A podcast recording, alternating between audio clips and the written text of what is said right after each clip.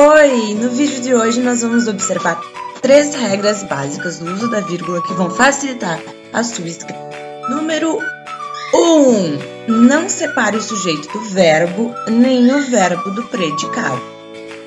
Por exemplo, eu estudarei muito. Para sabermos quem é o sujeito, devemos nos perguntar quem está fazendo a ação. Ou seja, nessa frase em específico, quem irá estudar? Eu. Eu é o sujeito da frase e estudarei é o verbo. Portanto, eles não devem ser separados por uma vírgula. Se eles fossem separados pela vírgula, a frase ficaria assim. Eu estudarei muito. Incorreta. Agora vamos demonstrar como também não podemos separar o verbo do complemento com a vírgula. Devemos lembrar que o complemento é a parte da frase que vai complementar o verbo. Vai dar mais sentido ao verbo.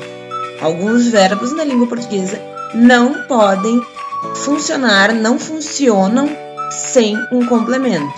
Como, por exemplo, na seguinte frase. Eu manterei o foco na minha vida profissional. Manter é um verbo que precisa de um complemento. O que eu vou manter? O que o sujeito da frase vai manter? O foco. Portanto, não podemos separar manterei que o foco com uma vírgula, pois torna a frase incorreta.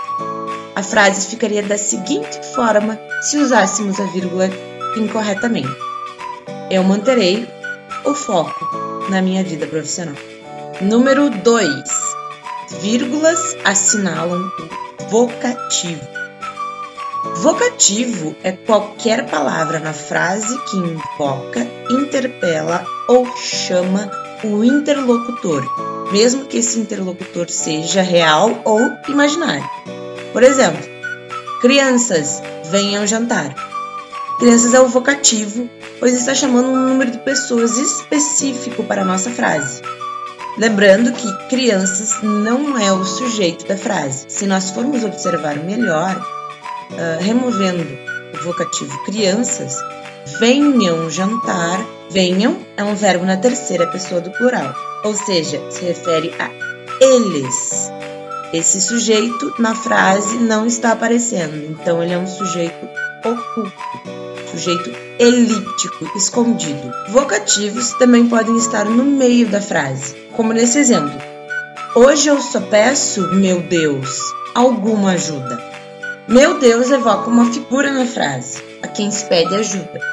Como eu já havia dito, é uma figura que pode ser real, ou uma figura que pode ser presente, ou uma figura que pode ser imaginária.